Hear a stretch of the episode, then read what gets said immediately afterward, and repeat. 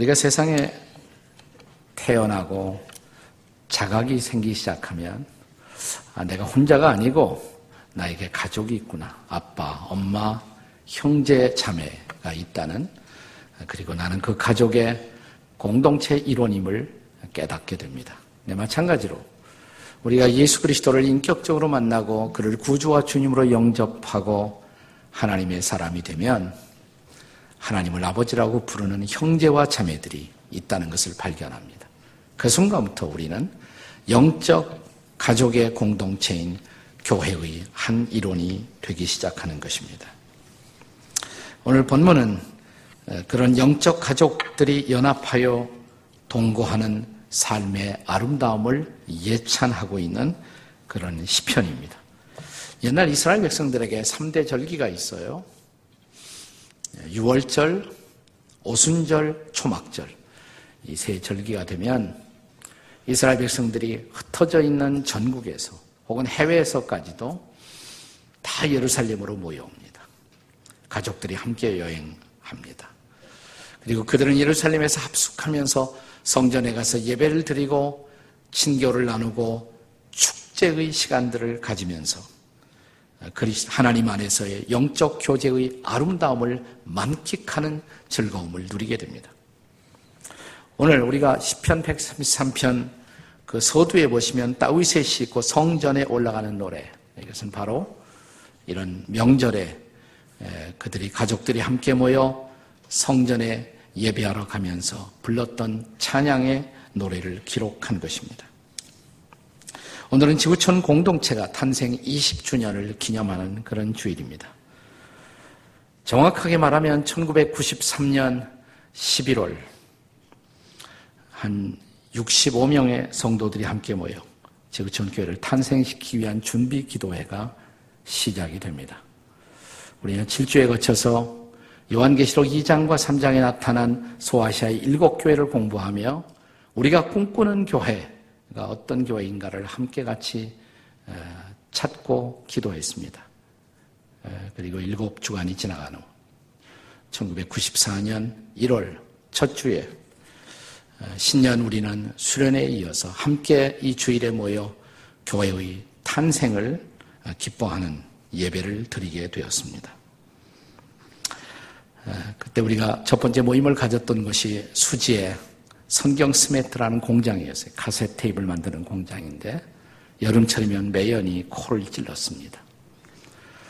또 엘리베이터가 없어서 5층을 걸어 올라오고 힘든 걸음을 옮겨오면서도 우리는 매주일 드려지는 예배 시간마다 영적 가족들이 새로운 가족들이 연합해서 동거하는 그 기쁨을 아름다움을 만끽하는 감동과 은혜의 예배를 주일마다 드렸습니다. 교회가 탄생한 지 1년 만에 우리는 천명의 가족을 갖게 되었습니다. 그리고 세월이 20년이 흘렀습니다. 이제 우리 교회는 다섯 곳으로 나누어서 주일 예배를 드립니다. 매주일 3만 명 여 명의 가족들이 함께 예배하는 그런 대가족 공동체가 되었지만 그러나 여전히 교회의 가족된 그 생명성을 우리는 살리기 위해서 주말마다 10명 미만의 우리 소위 목장 모임으로 모여서 소가족 공동체를 통한 사랑의 연합을 통해서 가족의 의미를 확인하고 서로가 서로에게 축복을 나누는 삶을 살아오고 있습니다. 그래서 오늘 우리는 10편 133편 1절의 말씀을 바로 우리 공동체를 통해서 하나님께서 우리에게 새로운 가족을 주신 그리고 하나님의 가족을 주신 그 기쁨을 표현하는 시편을 감격으로 우리는 함께 묵상할 수가 있게 되었습니다. 시편 133편 1절을 다 같이 한번 읽겠습니다. 시작. 보라 형제가 연합하여 동거함이 어찌 그리 선하고 아름다운고. 네, 우리말 성경 번역에는 어찌 이렇게 번역이 되어 있습니다만은 영어 성경으로 1절을 읽으면 how란 단어가 감탄의 의미로 두 번씩 반복되고 있습니다. How good, how pleasant. 얼마나 좋은가, 얼마나 유쾌한가. 형제들이 선합 연합해서 서로 삶을 살아감이 어찌 그리 좋고 어찌 그리 유쾌한가 라는 표현이 여기 고백되고 있습니다. 여기 어찌 좋다, 좋다는 말을 고백했는데 여러분 성경에서 좋지 않다는 말이 맨 처음 나오는 대목이 어딘 줄 아세요? 좋지 않다. 창세기 2장에 나와요. 창세기 2장 18절에 보면 한번 같이 한번 읽어보세요. 시작. 사람이 혼자 사는 것이 좋지 아니하니 내가 그를 위하여 돕는 배필을 지으리라. 하나님이 아담을 만들어 놓고 보시니까 옛날 번역에는 그랬어요. 독초하는 것이 좋지 않다. No good. 네. 그래서 하와를 돕는 배필을 만들었다는 것입니다. 오늘도 이런 예배당에 올 때 혼자 와서 덩그러니 앉아 있는 사람 보면 얼마나 보기 안 좋아요. 옆에 아무도 없고 그렇잖아요. 어, 누구 데리고 와요 다음 주일에 옆에. 예. 예배 시간에 보면 항상 이 부부들이 함께 예배하는 모습. 예. 어찌 그리 보기에 좋은지요. 예. 자, 부부들은 악수하면서 보기 좋지 한번 해보세요. 네. 얼마나 보기가 좋아요. 네. 그래서 아담을 위해서 하와를 만드시고 나서 하나님은 이렇게 말씀하십니다. 보시기에 심히 좋았더라. 이렇게 말씀하십니다. 네. 그런데 오늘 본문에서는 이런 육신의 가족들의 함께함 이상으로 영적 가족들이 함께하는 것이 얼마나 좋은 일인가 이렇게 말하고 있습니다. 그것은 바로 하나님의 선하시고 유쾌한 기쁨이라고 말하는 것입니다. 도대체 영적 가족의 존재 의미는 무엇일까요? 첫째로 영적 가족은 축복을 나누는 공동체라는 사실입니다. 축복을 나누는 공동체. 오늘 본문에 영적 가족의 의미를 설명하는 그 존재의 의미를 설명하는 두 개의 그림이 픽처가 등장합니다. 첫째 그림은 아론이라는 대제사장의 머리 위에 부어지는 기름, 음, 그 기름이 부어지는 그림. 네. 2절 말씀에 등장하죠. 본문의 2절 다 같이 읽겠습니다. 시작. 머리에 있는 보배로운 기름이 수염, 곧 아론의 수염에 흘러서 그의 옷깃까지 내림 같고 여기 보배로운 기름이라는 단어가 나옵니다. 히브리 말로 쉐멘 하토브라는 단어가 등장하는데 이건 대제사장이 제사장으로 임직할 때 머리에 붓는 특별한 기름으로서 그 기름 부음을 받고 그는 그 자리에 취임하게 되는 것입니다. 자, 그 취임하면 대제사장의 여러 가지 역할이 있지만 책임이 있지만 가장 중요한 책임은 뭐냐면 백성들을 축복하는 일이에요. 블레싱 하는 걸. 이것이 제사장의 가장 중요한 직임입니다. 자, 여기 제사장의 머리에 부어지는 기름, 기름이 부어지면 수염에도 기름이 흐르고 자, 쭉 내려와서 온 몸을 적시고 옷깃까지 발끝까지 기름이 온 몸을 덮습니다. 다시 말하면 그것은 어, 하나님의 축복이 그 제사장이 대표하는 공동체 몸의 구석구석까지 그 축복이 골고루 흘러내리는 모습을 상징하고 있는 것입니다. 자, 이미 말씀을 드렸습니다만은 제사장의 가장 중요한 미션이 뭐냐? 백성들을 축복하는 것. 자, 민수기 6장 23절의 말씀을 같이 읽겠습니다. 함께 읽습니다. 시작. 아론과 그의 아들들에게 말하여 이르기를 너희는 이스라엘 자손을 위하여 이렇게 축복하라. 네, 아론이 해야 할 가장 중요한 일이 축복하는 일이에요. 네. 그렇다면 아론이 백성들을 축복할 때 아론이라는 존재는 하나님이 백성들을 축복하길 원하시는 그 축복의 통로가 되는 것이죠. 채널이 되는 것이에요. 축복의 통로가 되는 것입니다. 지금 우리는 어, 특별한 제사장을 필요로 하지 않는 소위 신약 시대, 새로운 언약의 시대에 살고 있습니다. 신약 시대는 우리 모두가 다 제사장이에요, 다. 지금 우리 모두가 서로에게 서로에게 지는 축복이 돼야 돼요. 네. 그래서 하나님이 우리를 축복하신 축복을 계속해서 우리는 그 축복을 흘려보내는 역할을 감당해야 합니다.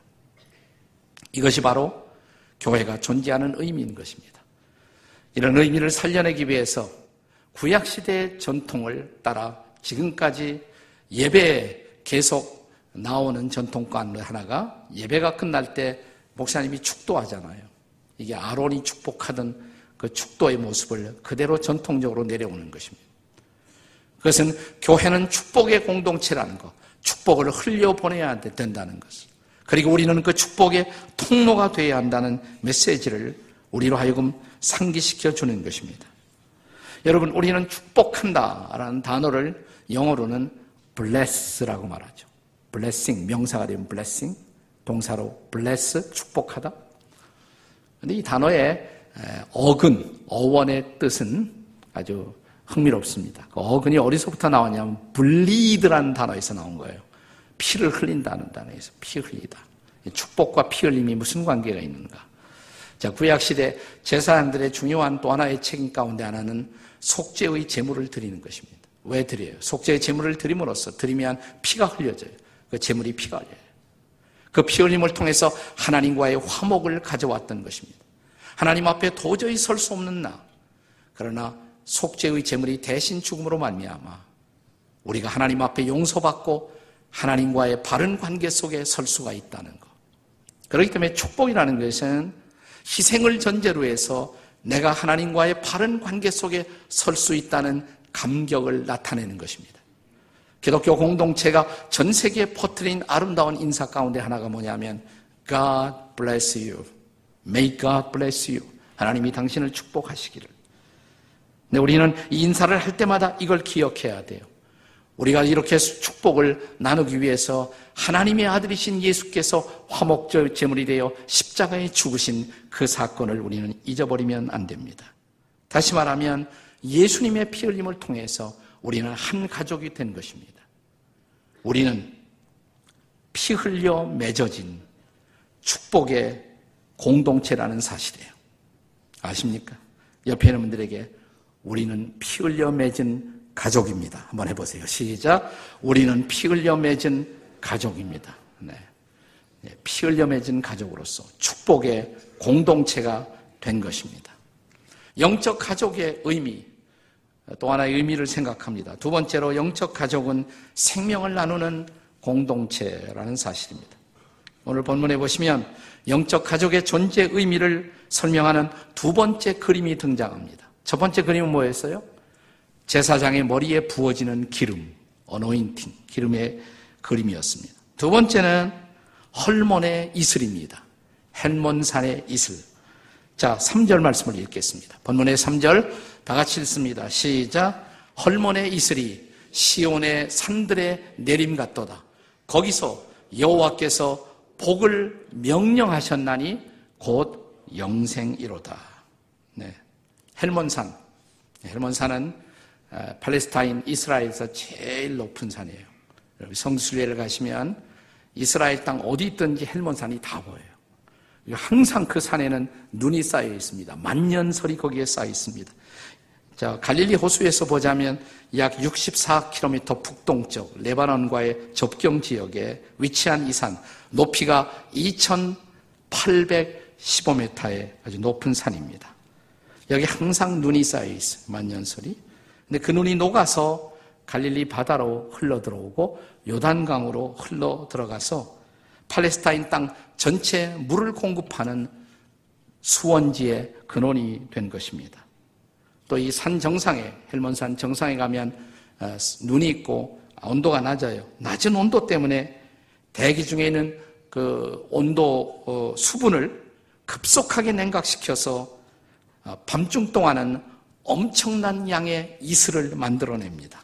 네. 그런데 이제 바람이 불죠. 아침에 오면서 바람이 쫙 불면 이슬이 팔레스타인 전역에 흩뿌려져요. 이 헬몬산 말고는 이스라엘 땅에 별로 높은 산이 없어요.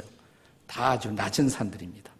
우리가 시온산 그러면 한국적으로 높은 산을 연상할지 모르지만 시온산은 우리가 오늘 올라온 경기대보다도 낮아요.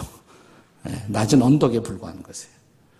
그렇기 때문에 한번 그 헬몬 산에 이슬이 흩어지면 저 아래 남쪽에 있는 시온의 작은 언덕 그 산까지도 이슬이 다 내리는 것입니다.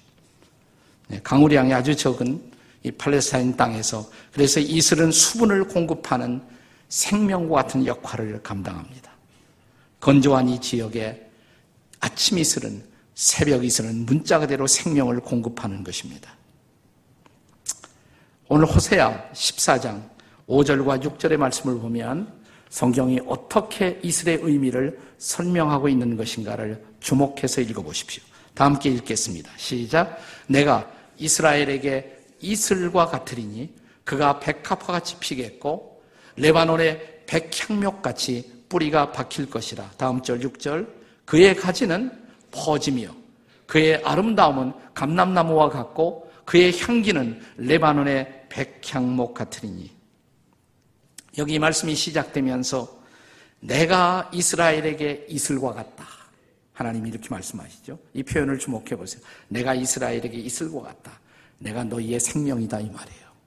이스라엘 바로 그 생명을 이슬이 바로 생명을 공급하는 역할을 하는 것처럼 마찬가지로 그 생명을 부여받은 우리들은 이제 또 다른 사람들에게 생명이 되어 주어야 합니다.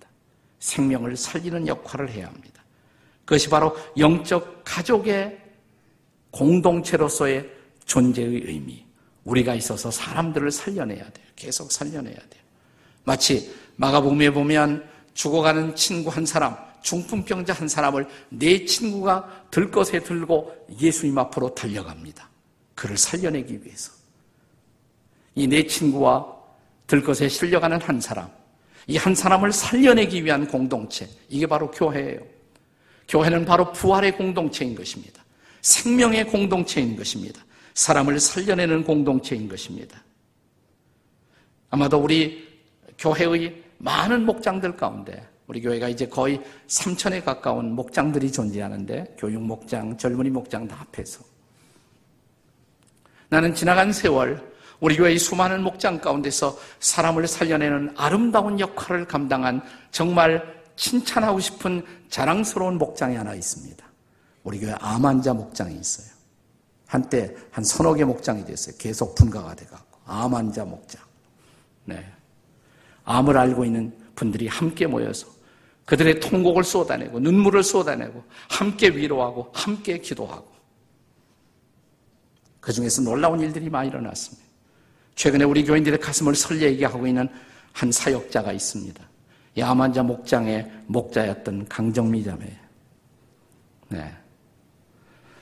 그가 암을 알면서 이 암환자 목장을 하면서 함께 끌어안고 기도하는 가운데 거기 임하는 하나님의 은혜를 체험하고 나서 이런 결심을 합니다. 이 자매가 독신 여성 사업가로서 저 스리랑카까지 옷을 팔러 왔다 갔다 했거든요. 완전히 치료된 것은 아니지만 한 60%, 며칠 전에 제가 만났는데 60% 치료됐대, 자기가 60%. 40%는 항상 긴장해야 하지만 60% 살려주시고 60% 은혜 주신 것이 너무 감사하고 이 목장에서 받은 은혜를 갚기 위해서 그녀는 자기가 옷을 받은 스리랑카로 어, 자원 선교사로 텐트 메카로 떠나갑니다.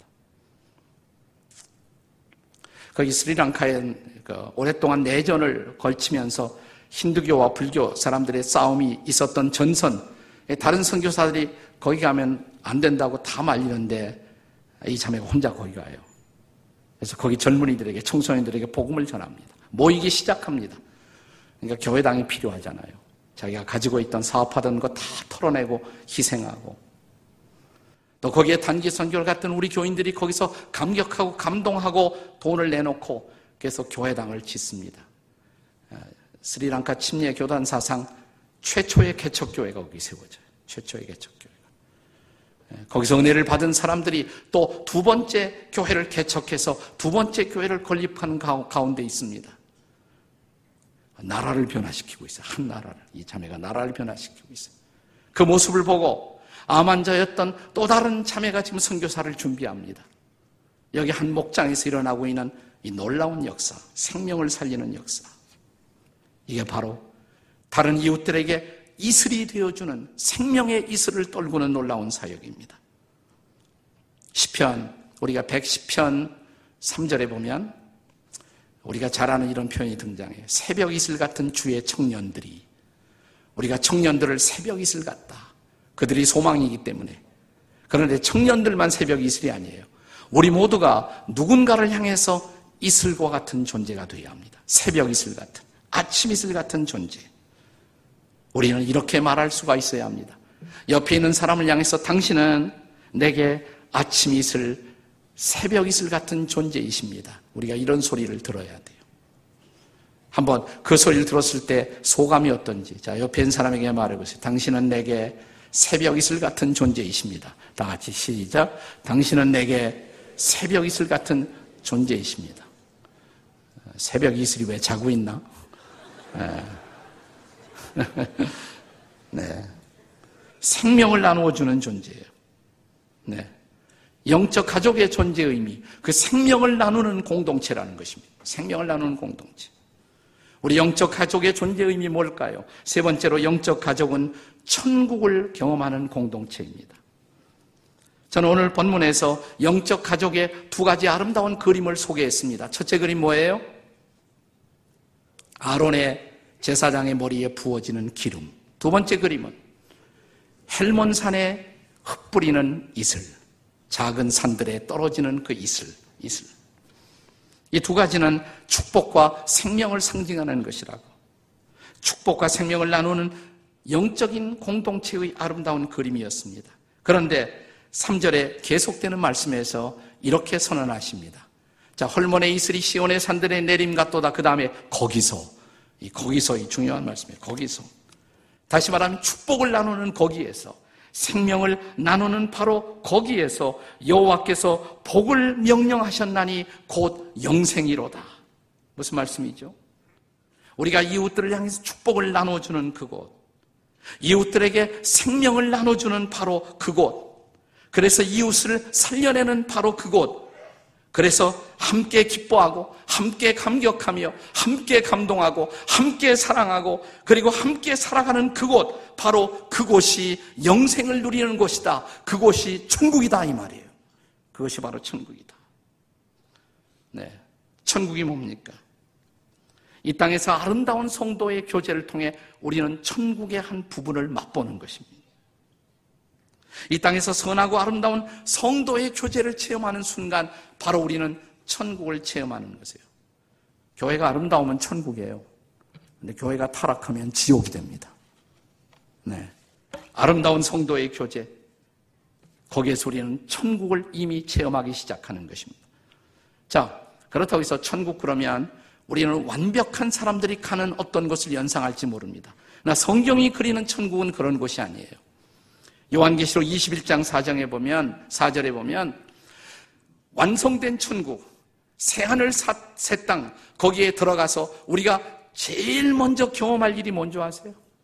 천국에 들어가서 제일 첫째로 경험할 일뭔줄 아십니까? 여기 계시록 21장 4절에 보면 모든 눈물을 그 눈에서 닦아 주시니 천국은 하나님께서 우리의 눈물을 닦아 주시는 씻어 주시는 그곳입니다.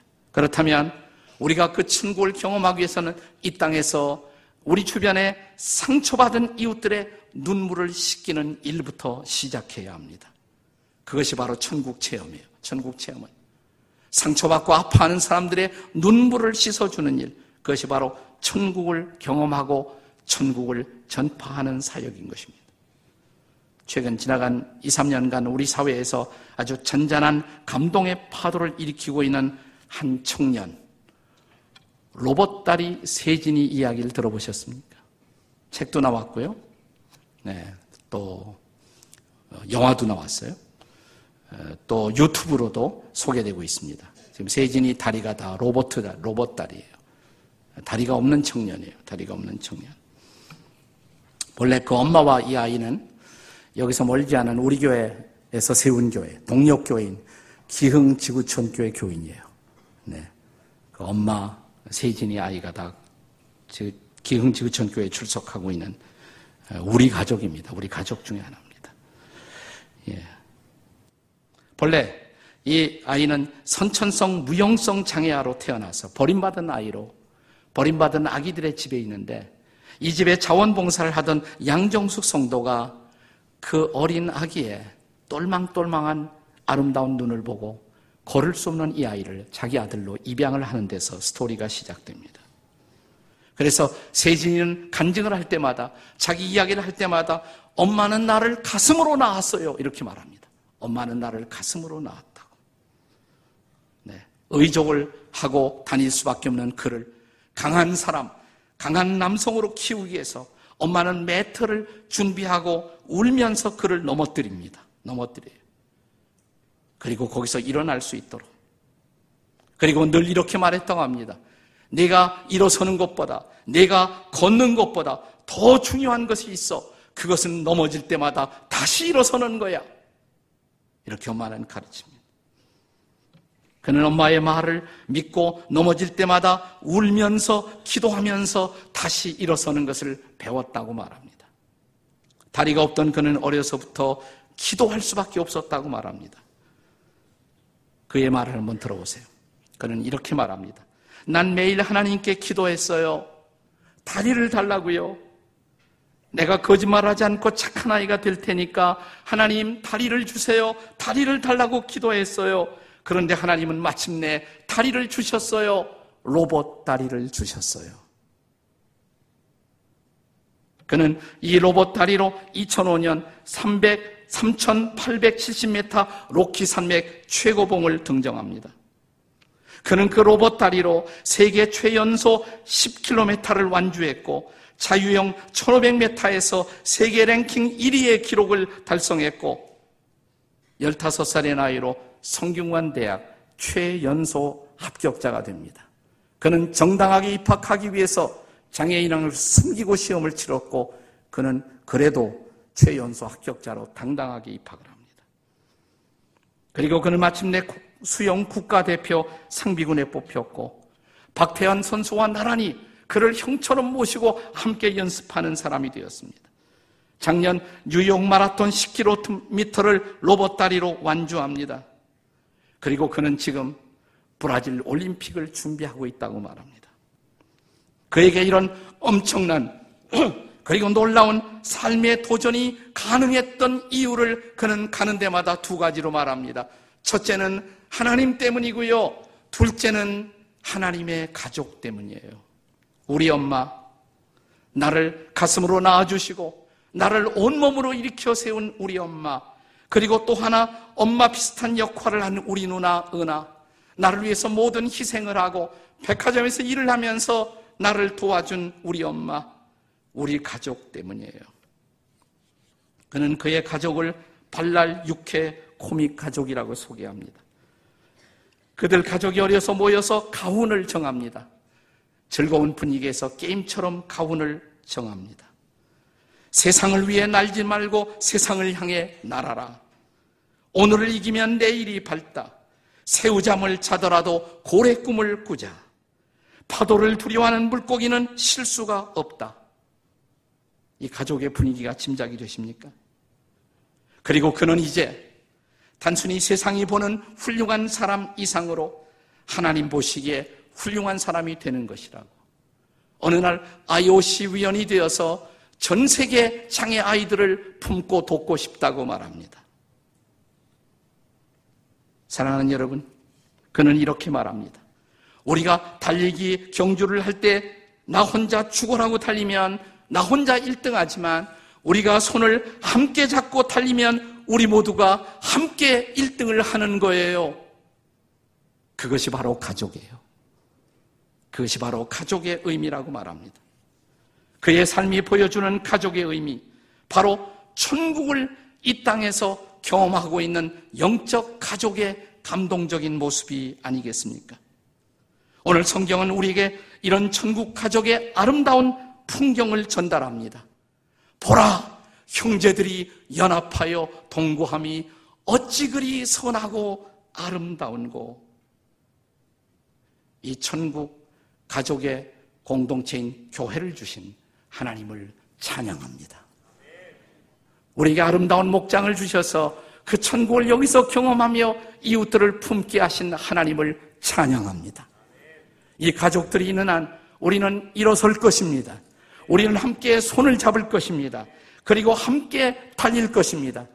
이런 아름다운 한 공동체를 20년 전 우리에게 주시고 지금도 이 공동체를 통해 달리게 하신 하나님 앞에 곁에 있는 이웃들을 손을 잡고 함께 달릴 수 있는 비전을 그리고 넓은 가슴을 주께서 우리 모두에게 주시기를 주의 이름으로 축원합니다.